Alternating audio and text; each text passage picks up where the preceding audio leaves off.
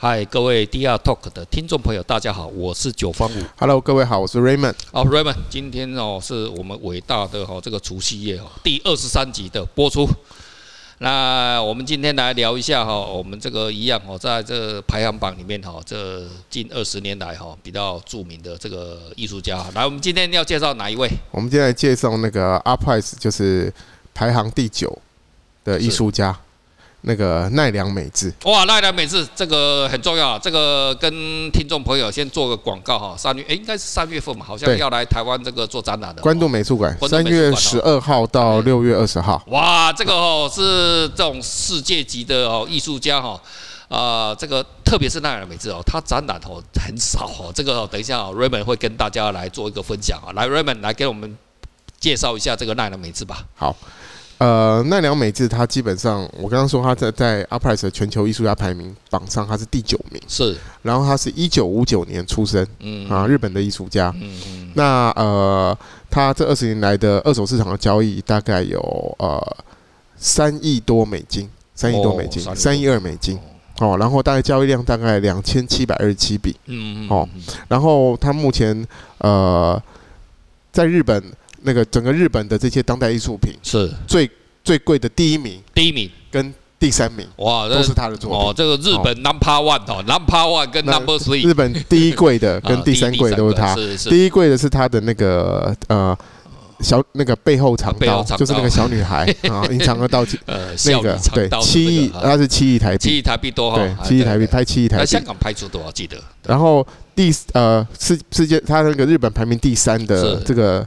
啊，拍卖的成交的艺术品，他也是他的，是，然后是他的等不及夜幕降临，三亿台币，一样是那个画面也是类似那个小孩嘛，哈，对对对对对，是是。好，然后所以第一、第三都是他，是。啊，那呃，他的作品其实呃，他他是呃。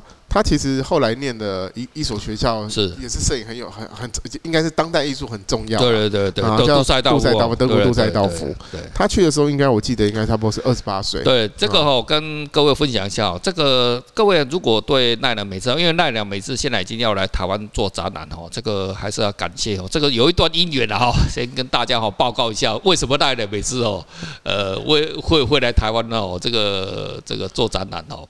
这个就是因为前阵去年嘛，哈，这个是 COVID-19 口罩问题了，哈。然后就讲啊讲讲到这边了哈，就是有这个感谢到我们这个蔡英文总统哈，在我们连在他们那个推特吧哈，那边就互相有做了一个交流。他说他就突然就说啊，有机会的话，你可以来这个呃那个总统这边就邀请他，就在啊就呃就在脸书上不不是啊，就是那个社交媒体上邀请他，他就他居然说好啊，我想说这会不会是开玩笑的？结果真的来了，结果真的来了。我讲哇，也刚好是这个字，刚好也是三一一的十周。啊，对对对，三一啊，特特别这阵子的，看那个，他那个《自由时报》，你看那个版登了一个非常全版的啊，那个日本日本的哦，是一个很奇怪的民族哦，他那个吼，你他哦，他报恩哦，那种情况，我们都报啊，你说啊，Raymond，你请我这句话就啊，谢谢嘛，好，就一次嘛，哈，那没有没每次见到哎，Raymond，哎，上一次吃饭了，谢谢，然后下一次再见面，哎，Raymond，上一次你请我吃饭，哎，谢谢，然后再下一次我见了，哎，Raymond，上一次是我。日本哦，这是一个很奇怪的那个民族哦，他就你对他有恩哦，他就一直报报报，我奇怪了啊，这是到底要报到哪个时候哦？所以哦，其实这样也是蛮好的。对啊，他就是一个这样子的民族哈，他有他们的这种民族，我们我们。这里这边不讲那个呃，这个是好还是坏啊？就是说它是这样子的特性哈。不过这个真的还是要感谢哦，这个呃总统府这个哦那个蔡英文哦总统啊，居然哦帮我们牵的这条线的哈。然后真的，哎呀，真的是太期待了哈。因为奈良美智哦，他不是说随随便的哦就到处来做展览，对不对？嗯。那各位哈，如果所以哈要研究，因为这算是也是国际大事要来做展览哦。那各位听众朋友如果有兴趣的话，可以上网哦找一下。那个他有那个自传的书哦啊，那个这个书我已经帮各位都稍微哦看过了哈，这个很早之前我就看过了。我跟各位哦讲一个比较有趣的，好像里面很多了，故事很多啊，都是奈良美智的成长历史哈。奈良美智哦大概是二十八岁哦，就是其实二十八岁哦，在我们在日本人里面算是很成熟，因为日本不用当兵嘛哈，这不像我们台湾呐或是南韩呐哈，都要男孩子要当兵。二十八岁的，而且他都已经当时都已经硕士班毕业，然后他成绩非常好。好啊，我考上杜塞大屋，我要去那边念书。好，他就去那边念书了。哈，他第一年去的时候，他觉得，哎，德国人呢，哎，怎么了？可爱到每个人哦，看到他都笑笑的看着他。然后他就，哎，你看，我一定是长得帅，我一定是啊啊，一定是，哎，大家都蛮喜欢我的。然后他又要 讲猴子的笑话。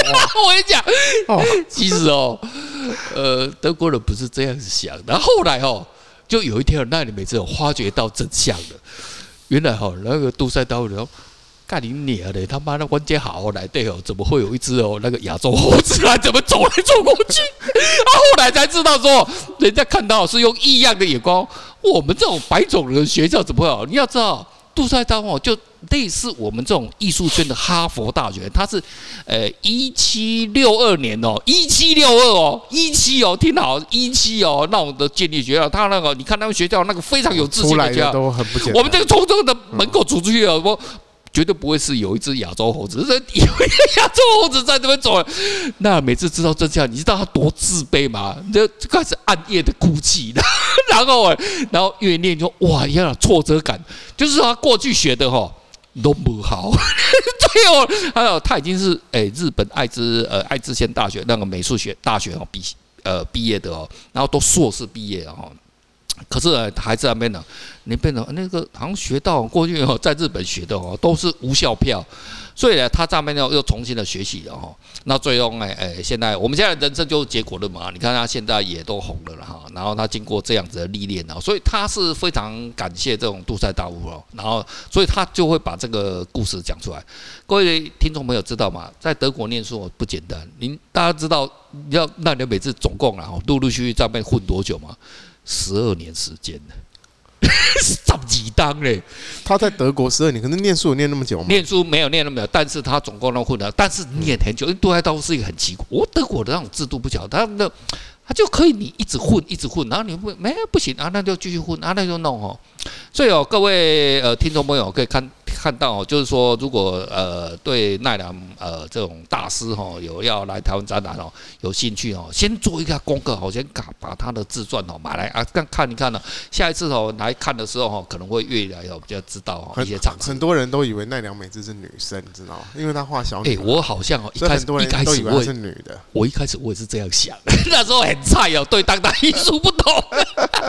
呃，我们啊这这样有点客气逼紧的，结果不是啊，男生。真啊，男生是一个是西老高啊，可是他的小女孩，他的小孩，其实大家以为是女孩，其实是，是其实不是，其实他画的是一个中性。OK，因为他说就是反而反而这个才是中，因为他说小孩长大以后才会有。分像男生像女生，小时候出来的时候其实是，是啊、呃，可能还没发育，就是都还没有被塑造嘛。是啊，所以他人家问他说你的是小女，他说他其他画的是一个中性，他不是男生也不是女生啊，随便自己想象。然后很多人认为说，诶、欸，他笔下的这些小孩是呃天使嘛？他说就是因为画的很可爱嘛，大家以为是天使嘛，可是他说他其实不是啊，因为你看他里面其实很多。那个小孩都有什么？拿着刀子啊，十字架啊，还是火把啊，或是露出吸血鬼的那个尖牙，或叼着香烟啊。他其实事实上，他我觉得他画出了这个肖像的阴暗面，阴暗面。所以呃，我觉得可能是他想要强调的，就是这些东西看起来好像具侵略性。可是其实好像是要保护自己的必要的这个武器，类似像这样，所以呃，他他就他就表示啊，他说他好像看到小孩更高大，然后拿着大刀的坏坏人的包围他这样。这个哈，我跟听众朋友讲，呃，先预告一下哈，这个大当然大家哈各各都各自可以去做 study 哈。奈良每次哈，你看哦。很多人他争议性很大，哎，算是我都画了画面了，哈，他画面争议性很大。哎，为什么画一个小孩子，然后这样子哦，怪怪的小孩，然后呢，那哇，价格就可以炒作那么高啊？这个都是哦，你们这个哈，这个艺术圈哦在炒作，没错，哦，我承认世界上所有艺术品哦都是经过炒作，可是炒作你要有道理。我跟各位呃分享一下我的心得哈，那每次毕竟是杜塞刀毕业的哈。他这个东西的手法，我们现在稍微哈呃跟各位分享一下他的学术性哦。他是这个是新表现主义，那新表现主义的特征是什么？就是粗犷的的线条，然后呢是一个呃色块的表现，所以呢并且而且呢它带有什么？一个讽刺，然后带有什么？一个反世俗，所以你也看到，你看我们对于那个小孩子印象是什么？就是可爱嘛，哈。例如说，我们看到，哎，我以前小时候这个可能，因为我年纪比较大了，我以前小时候看那个什么小英的故事啊，哦，那种流浪啊，什么哇，都就很很可怜呐，这小孩子啊被欺负，怎么怎么，就很多那种很悲催。哎，可是啊，你看，完了，拿吸血鬼啊，拿刀子。他他背你你讲这个对，其实他那个背后藏刀那那件作品就很。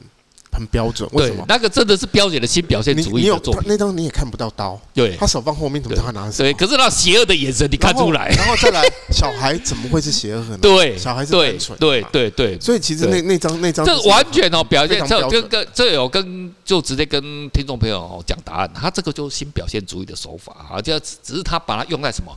因为日本是嘛，是一个卡曼的的大国，然后基本上就是一个二 D，然后这个呃，我们以后有有机会哦各位呃跟分享。哦，村上哦，从那边我在那个呃那个扁平的主义哈那边呢，各位再做下一次的分享哈。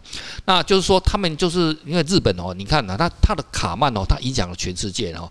未来有机会哈，跟各位分享一下，例如说，他影响了杜塞道的汤姆斯鲁，那是我非常喜欢的那个艺术家，他也是从那个日本的卡曼里面哦，得到一些创作灵感哦。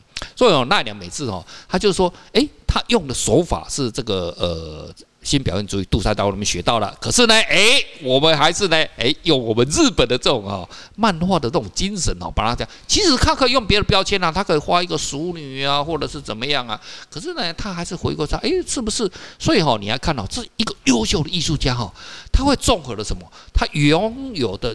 原本的什么国家的一个本土的文化跟元素，然后呢，接轨什么一个世界上最新的主流，这新表现主义是很后面这边才出现的一个东西了哈，来做一些创作。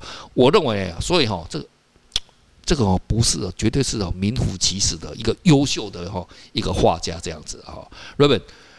那每次还有什么东西的话，我们可以来来来理解的。你你刚才提到那个超扁平主义啊，是超扁平，其实这个它当然超扁平其实简单来说，其实有两个重点啦。哦，第一个其实呃，就是因为他们卡慢嘛，他们你你你记得我们的所有的绘画，它基本上是从平面，然后到文艺复兴开始有三 D 透视嘛，是是是，对不对？然后。